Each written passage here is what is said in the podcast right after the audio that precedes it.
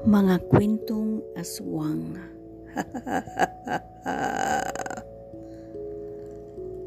Ako po ay naglalakad isang gabi para makipagkita sa aking nobyo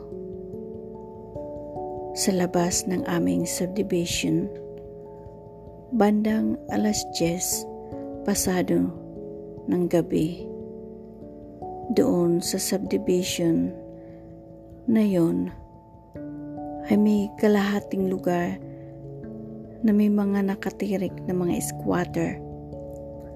Bali doon ako napadako sa kadalahilanang sa aking pakiwari ay mas mapapadali kong marating ang labasan ng subdivision.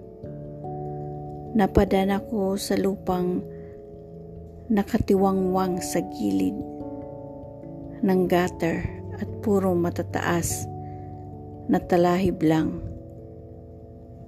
Napuna ko sa talahib, may supunod sa akin. Sa kadahilan ng kada ako ay naglalakad at ganun rin ang tunog ng talahib kung ako ay hihinto at hihinto rin ang tunog ng talahib. Di ko maintindihan kung anong meron sa talahib.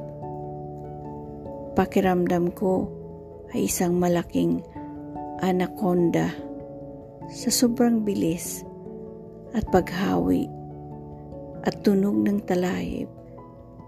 Subali, makailang ulit na ganun ng ganun ang aking naririnig. Kung ako ay hihinto sa aking paglalakad, ay ganun rin ang talahib. Ang aking ginawa ay lumipat ako sa isang kabilang kalsada. Dahil iba iba na ang aking pakiramdam.